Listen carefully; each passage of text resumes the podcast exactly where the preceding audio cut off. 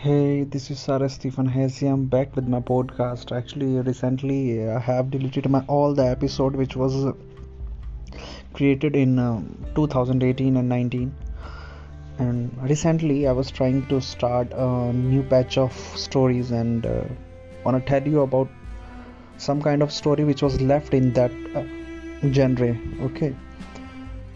तभी काफ़ी सारी ऐसी कहानियाँ थी जो इनकम्प्लीट रह गई थी। इवन मैंने आ, आ, कुछ पर्सनल रीज़न की वजह से सब कुछ छोड़ दिया था। तो अभी सोच रहा हूँ कि पॉडकास्टिंग को फिर से शुरू करूँ।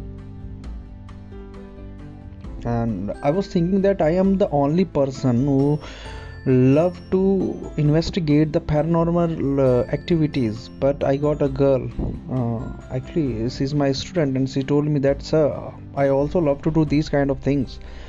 And still i'm thinking that uh, we should uh, make a team and uh, we'll find uh, some another person and we'll include in our team and we'll do some contribution to get some kind of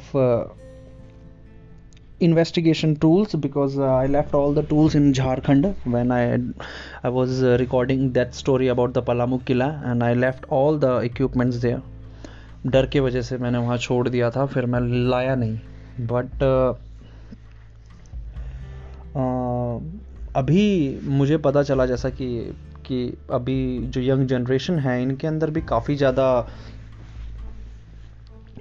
craze है इन चीज़ों को लेकर हालाँकि इनको इतना सब कुछ पता नहीं है अभी कि किस तरीके से खुद को सेफ़ रखा जा सकता है ऐसी कंडीशन में। बट सुन के अच्छा लगा कि यहाँ के अभी जो नई जनरेशन आ रही है, इनको भी पैरानॉर्मल एक्टिविटीज़ में बिलीव है।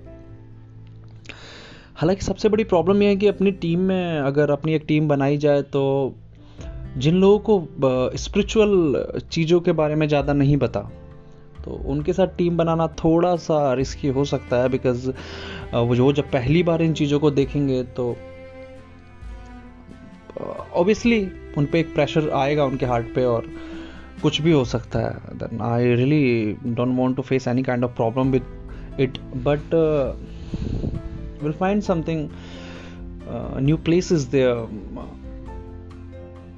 Actually, I was uh, thinking to start after this year when I'll uh, buy a new bike and hope for the best.